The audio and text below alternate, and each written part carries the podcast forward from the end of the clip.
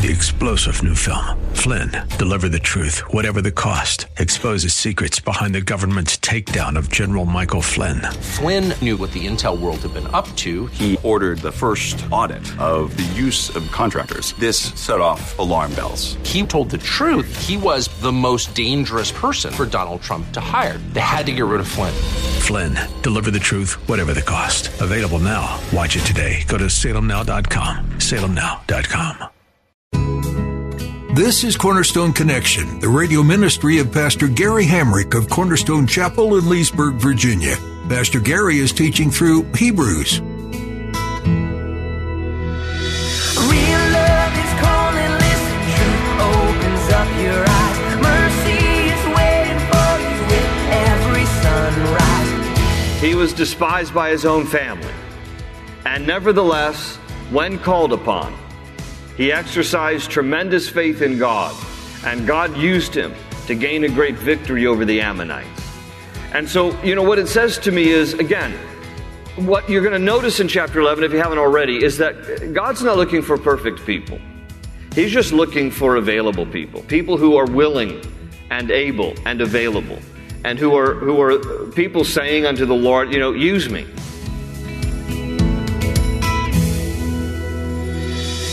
Can God count on you to be willing to do His will, even if no one else is around you?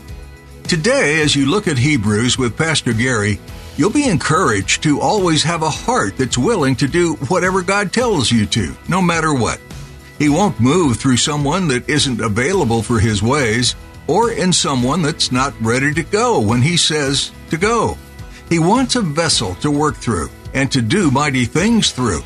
And it all starts with you being willing to follow Him, no matter what the cost. At the close of Pastor Gary's message today, I'll be sharing with you how you can get a copy of today's broadcast of Cornerstone Connection. Subscribe to the podcast or get in touch with us. But for now, let's join Pastor Gary in the book of Hebrews, chapter 11, with today's edition of Cornerstone Connection. This is the fifth week. We are now in chapter 11 of Hebrews. And we've intentionally slowed it down because I don't know if you've been encouraged, but I have as we've been looking at these names and the stories behind the names of 17 people mentioned in Hebrews chapter 11, men and women who demonstrated genuine faith. Now, we've been talking about how there's a difference between saving faith and the gift of faith and then living by faith. And what we find here in chapter 11 are examples of ordinary men and women who lived by faith. That is to say, that they demonstrated their trust in God in the face of what was commonly adverse situations. You don't need to, to really exercise too much faith or trust in God when everything's going well. How many of you understand what I'm saying? Um, but it's when things aren't going so well. It's when things are difficult. It's when things are challenging. It's when, when things look bleak that we have to just really trust God. And in the course of our lifetime, we will experience some measure of those kinds of things. And so it's in those times, in those trials, in those difficulties, that we have to just really press into God. We have to just trust Him. We have to lean on Him. And, and so these are examples of people that the writer of Hebrews has given us in chapter 11, ordinary people who have demonstrated this kind of faith. Now, in chapter 11, verse 1, it says, Faith is being sure of what we hope for and certain of what we do not see. And as, as we experience the exercise of our physical senses, we know what it is to see and to hear and to touch and to smell, but as we get older, our physical senses tend to diminish. But as we get older in the Lord, as we become more mature in the Lord, our spiritual senses should become more heightened as we grow in our relationship with the Lord, and therefore we can trust Him to a better degree because we then, as we live out our lives trusting the Lord, can build upon different experiences that help to encourage us to trust Him for the next thing because we see His faithfulness along the way. And so these 17 people who are mentioned by name in chapter 11 and some other uh, what we call honorable mentions who aren't mentioned by name, but the writer of Hebrews kind of summarizes a bunch of people near the end, should serve to be encouraging examples to us of people who lived ordinary lives but trusted God in extraordinary ways. And so we left off at verse 32. We don't have too much more to go in chapter 11, so I certainly hope we'll finish chapter 11 tonight, and then I hope to even get into some of chapter 12 this evening. So we've gone through our list of uh, so far. Uh, we've, we've talked about Abel, Enoch, Noah, Abraham, Isaac, Jacob, Joseph, Moses' parents, Amram, Jochebed, Moses himself. Last week we talked about Rahab, and then we talked about these three last week Gideon, Barak, and Samson. And we pick it up here in verse 32, which says, And what more shall I say? I do not have time to tell you, which is what we see. We ran out of time last week, too. I do not have time to tell you about Gideon, Barak, Samson, Jephthah, David, Samuel, and the prophets, who through faith conquered kingdoms, administered justice, and gained what was promised, who shut the mouths of lions quenched the fury of the flames, and escaped the edge of the sword, whose weakness was turned to strength, and who became powerful in battle and routed foreign armies. Women received back their dead, raised to life again. Others were tortured and refused to be released so that they might gain a better resurrection. Some faced jeers and flogging, while still others were chained and put in prison. They were stoned, they were sawed in two, they were put to death by the sword. They went about in sheepskins and goatskins, destitute, persecuted, and mistreated. The world was not worthy of them. They wandered in deserts and mountains and in caves and holes in the ground. And these were all commended for their faith, yet none of them received what had been promised. God had planned something better for us, so that only together with us would they be made perfect. So in verse 32, where we left off with the last uh, few names, we have Gideon, Barak, Samson, and then uh, the next one on the list, number 15, is Jephthah. And so I'm going to summarize uh, the lives of these people, and, and we're going to understand a little bit about why they made it into what is commonly called the Hebrew Hall of Faith. That's what chapter 11 of Hebrews is. So Jephthah is an interesting character. His, his story is found in Judges chapter 11. You don't need to turn, but I'll just summarize the events. Uh, Jephthah was an outcast of his family uh, because Jephthah was rejected by his half brothers. Uh, he shared the same father as his half brothers. The, their father's name was Gilead. Uh, a whole area of Israel was named after him, Gilead and the Gileadites. Um, but Jephthah had a different mother because Gilead on one occasion slept with a prostitute, and the result of that encounter was Jephthah. And so his brothers mistreated him. His brothers, his half brothers, rejected him. Uh, they saw him as not really belonging to them because though they shared the same father, Jephthah had a different mother. She was a prostitute. Uh, the Bible is silent really about her. Some say that she was an Ishmaelite. Some say that she was just a Gentile in, in general, but we don't have any background on her other than she was a prostitute. So Jephthah's driven away by his brothers. And Jephthah goes to live in an area called Tov, which in Hebrew means good. It was considered a good area, but the name of the region was called Tov, and it was up in the northern uh, territory of Israel along the border with Syria. And during the time when Jephthah was living up in Tov, the Ammonites, some perennial enemies of the Israelites, advanced against the Israelites, and the people of Gilead, the Israelites, recognized that Jephthah was a warrior. In fact, when he gets up to Tov, the Bible says that many men started to follow Jephthah. He was one of these natural born leaders. He was just a guy who, uh, without, uh, you know, much unnecessary attraction to himself, just people were drawn to him. And that he was noted as being a, a very valiant warrior. So guess what happens when the Ammonites start to attack the Israelites? All of a sudden the guy that they had treated as an outcast, they go after. Because they know he's a valiant warrior. And so the men of Gilead, the elders of Gilead, go up to Tov, where Jephthah's living, and they persuade him to come back. Will you come back? And he, and he gives him a little pushback. He's like, oh great, you didn't want me when, you know, you thought I was just the son of a prostitute. But now that the Ammonites are pressing against you, and, and you know I'm a pretty good warrior, you want me back. And they're like, yeah. And so he agrees and he goes back. And God uses him as a mighty warrior. Now, in the course of facing the Ammonites, Jephthah makes a very foolish and unnecessary vow to God. And this, this is not going to be a Bible study about that foolish vow. It just was. You can read about it in Judges chapter 11, where he makes this vow to God. He basically says, you know, God, if you will give me victory over the Ammonites, then I make this vow and I promise to do this. And, and it was a foolish vow, uh, but nevertheless, he made it and he had to live up to it. But he didn't need to make that vow because God wanted to be glorified anyway.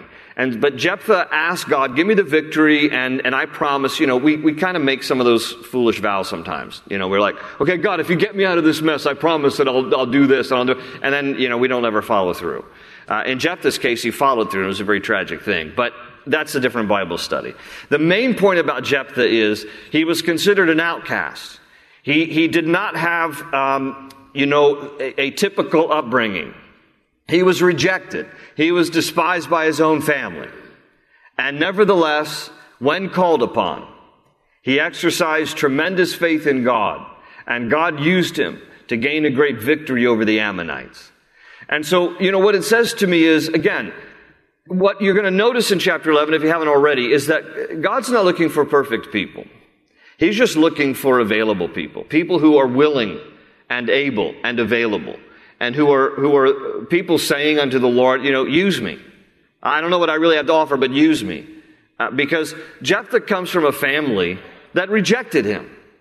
And, you know, again, as, as is obvious, we don't have any decision about who our parents are. You have a lot of choices in your life, but that is one choice that you did not have who your parents were and are. And despite the fact that Jephthah comes from this family where, you know, he's an outcast and he's rejected and mom's a prostitute, your family of origin should not define you.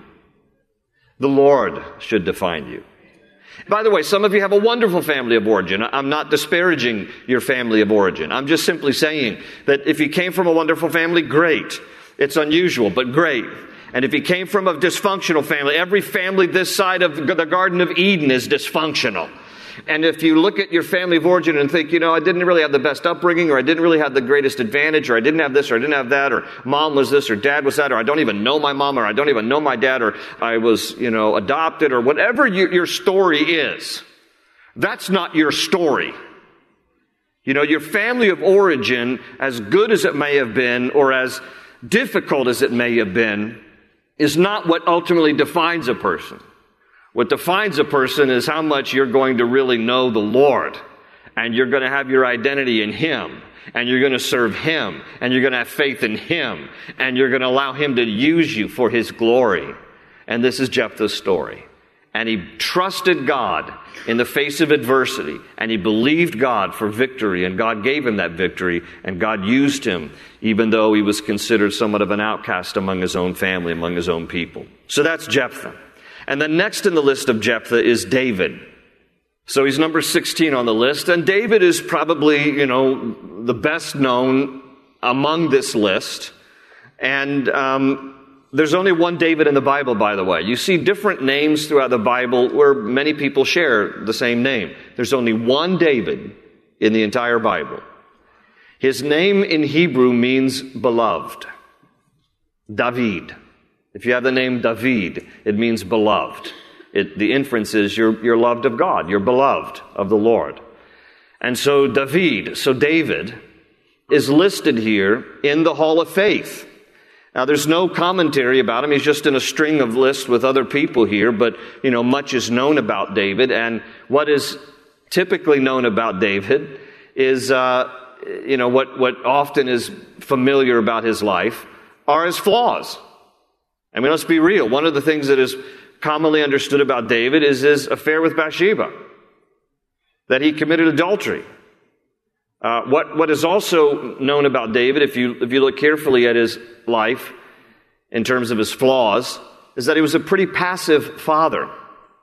The Bible says in 1 Kings chapter 1 that when he was old in age, one of his sons, Adonijah, decided that he was going to position himself to be the next king of Israel after his father, King David.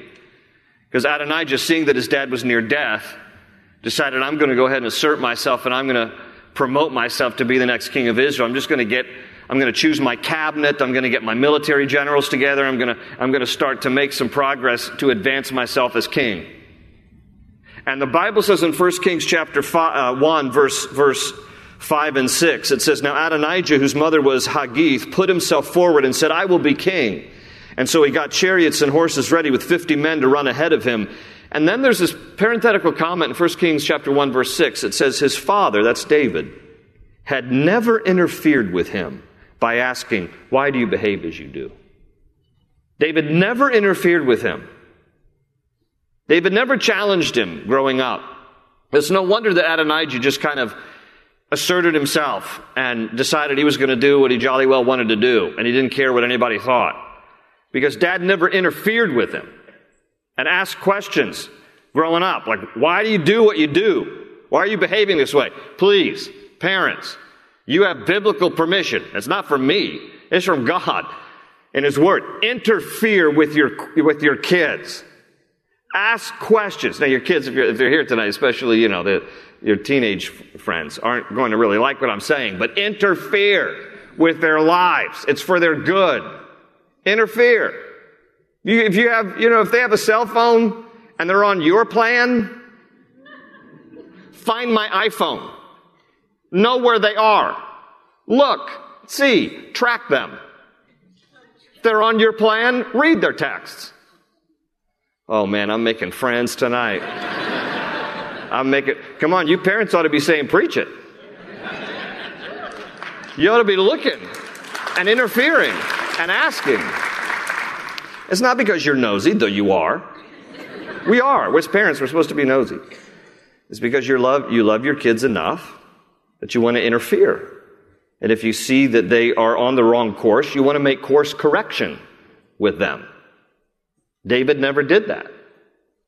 You know what's even more tragic? The Bible says in 2 Samuel 13, when one of David's sons, Amnon, raped one of David's daughters, Tamar. Now, they were half brother, half sister. They had different mothers, nevertheless. David, it says, was furious, but he didn't do anything.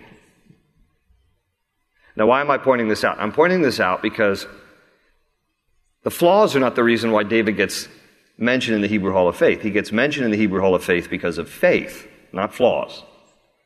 But again, I'm trying to bring this down to earth for all of us so that we recognize these were pretty flawed people, all right?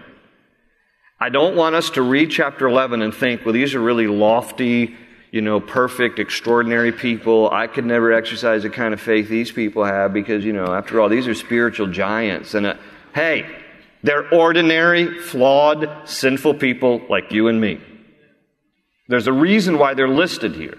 They're listed so we can actually relate so we can actually recognize hey, if God can use a man or a woman like that, maybe God can also use me. Hey, if those people can trust God, maybe I can trust God. See how this is supposed to work. So obviously, David doesn't make it in the Hall of Faith because of his flaws. He makes it in here because of his faith. And he was a man of faith. In fact, when we're first introduced to him, he's probably no more than anywhere from 10 to 15 years of age. And we're introduced to him because God has decided that the present king, which is Saul of Israel, first king of Israel, should be replaced. And God's replacement, his choice, is David. And so God tells the prophet Samuel to go to the house of Jesse and to anoint the next king of Israel. Jesse has eight sons. Samuel the prophet doesn't know which son is to be the next king of Israel. And so Samuel just shows up and he says to Jesse, One of your sons is to be chosen as the next king of Israel to replace Saul. Would you please line them up for me so that then I'm going to go down the line one by one, and God, this is Samuel speaking, God's basically going to show me which is the son who's supposed to succeed Saul. And so Jesse, with great pride, lines up his sons in front of the prophet Samuel. And Samuel looks over each one, and he looks at one, he goes, No, you're not it. And he goes to the next one, he goes, No, you're not it. And he goes to the next one, he looks, he goes, No, not it. And he keeps going down the line. Now, interestingly, what the Bible tells us is that though Jesse had eight sons, he only put seven in front of Samuel. Which son do you think he left out of the room? David. And why did he leave, leave David out of the room? For a, few, a variety of reasons, we can only speculate, but David's the youngest, And maybe just Jesse just felt like, well, that little young kid, who's probably anywhere from 10 to 15, can't possibly be God's choice, so I'm just going to leave him out in the field. And when Samuel got through all seven sons, he said to Jesse, Do you have another? Because these guys ain't it. And Jesse's like, Well, come to think of it, there is that other kid. He's tending sheep out in the field. And Samuel says, I'm going to sit down right here, and we're going to wait until you get that other kid. And he brings in David, and the Bible says that he was ruddy and handsome, and that word ruddy really indicates that he was reddish and fair skinned. So he probably had, you can see, when you go to Israel, there are some Israelis, they're not all dark complected with black hair. Some of them actually have a fair complexion with a kind of an auburn colored hair, and this was, this is David and, and his complexion was different, and, but he was handsome, and he was young, he was 10 to 15 years of age, and Samuel the prophet gets inspired by the Holy Spirit that this is that guy. And so he anoints David with oil at a young age, but he won't assume the throne of Israel till he's 30. So David will wait anywhere from 15 years, if he's 15 when he's anointed, to more than that. 20 years if he's like only 10 at the time that he's anointed. You know, God's timetable is not always our timetable. And so David is anointed as a very young kid. And then it's interesting because the first time then we're exposed to him in action is in 1 Samuel chapter 17 when, when David and the whole story with Goliath. But he's just a young kid when all that happens, when all that goes down. And, but we see his faith demonstrated even then as a very young, basically teen or, or child. And so in 1 Samuel chapter 17, verse 37, David says this to King Saul, who was still king at the time. Young David said this, the Lord who delivered me from the power of the lion and the, pow- and the, the paw of the lion and the paw of the bear, because as a shepherd he would sometimes encounter lions and, and bears. I don't know about tigers, oh my, but anyway, get it. So, but, and, and the Lord helped them to overpower those creatures. And so he says to King Saul, The Lord who delivered me from the paw of the lion and the paw of the bear will deliver me from the hand of this Philistine, meaning Goliath. And Saul said to David, You go, and the Lord be with you. The entire Israeli army did not want to try to fight the Philistines because they were intimidated by this giant Goliath who stood over nine feet tall. And David decided, as this young punk, I'm going to take him down. Not because he thought too much of himself, but because he thought a lot of God. And David realized, God's going to give me the victory. So here comes this little boy facing this big giant. And David approaches him, and in 1 Samuel 17, he says this to Goliath in verse 45. He says, You come against me with sword and spear and javelin, but I come against you in the name of the Lord Almighty, the God of the armies of Israel, whom you have defied. He says, This day, the Lord will hand you over to me, and I'll strike you down and cut off your head. I mean, he's got a lot of chutzpah, doesn't he? And he says, Today I will give the carcasses of the Philistines' army to the birds of the air and the beasts of the earth, and the whole world will know that there is a God in Israel. All those gathered here will know that it is not by sword or spear that the Lord saves, for the battle is the Lord's, and he will give all of you into our hands. I mean, he's just, he just confronts this giant, but, but he goes in the strength of the Lord and he just believes God and he trusts God. And of course, you, you know the story you know, the giant is felled by, by you know, the sling and the stone, and God just takes down Goliath, and the Philistine army retreats, and the Israelis then chase them and slaughter them, and David cuts off Goliath's head just like he said, and he brings it back like a trophy. I mean, some of you have been like to a safari and you think it's really cool to have some, you know, gazelle on your uh, over your fireplace at home. Can you imagine like the head of Goliath over your fireplace at your home, and people would, would come into your house like, "What the heck is that?" Oh yeah, that was a big giant that I killed one day. Wow.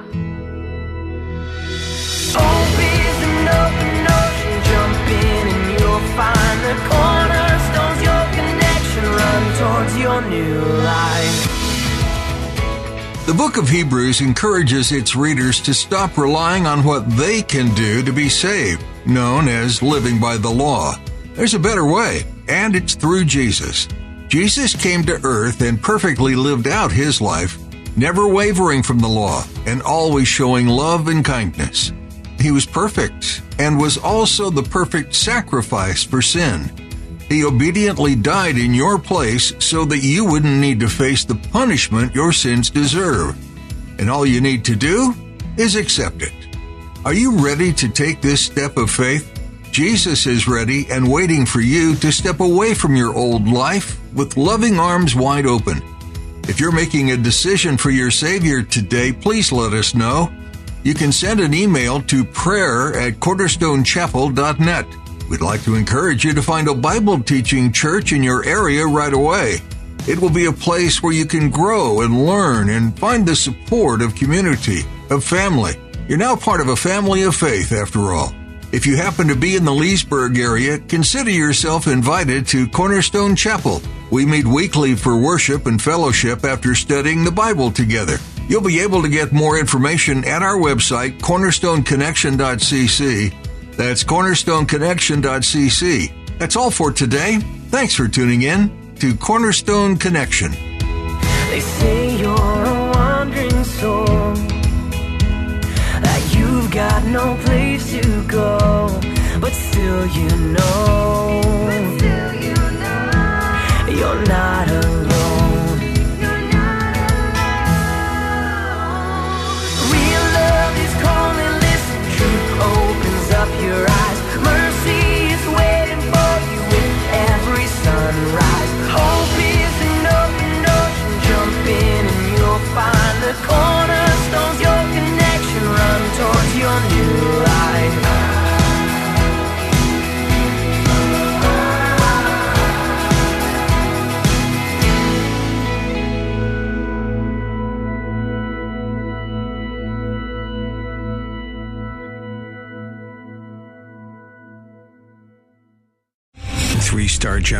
Michael J. Flynn, head of the Pentagon Intelligence Agency, knew all the government's dirty secrets. He was one of the most respected generals in the military. Flynn knew what the intel world had been up to. He understood its funding. He ordered the first audit of the use of contractors. This set off alarm bells.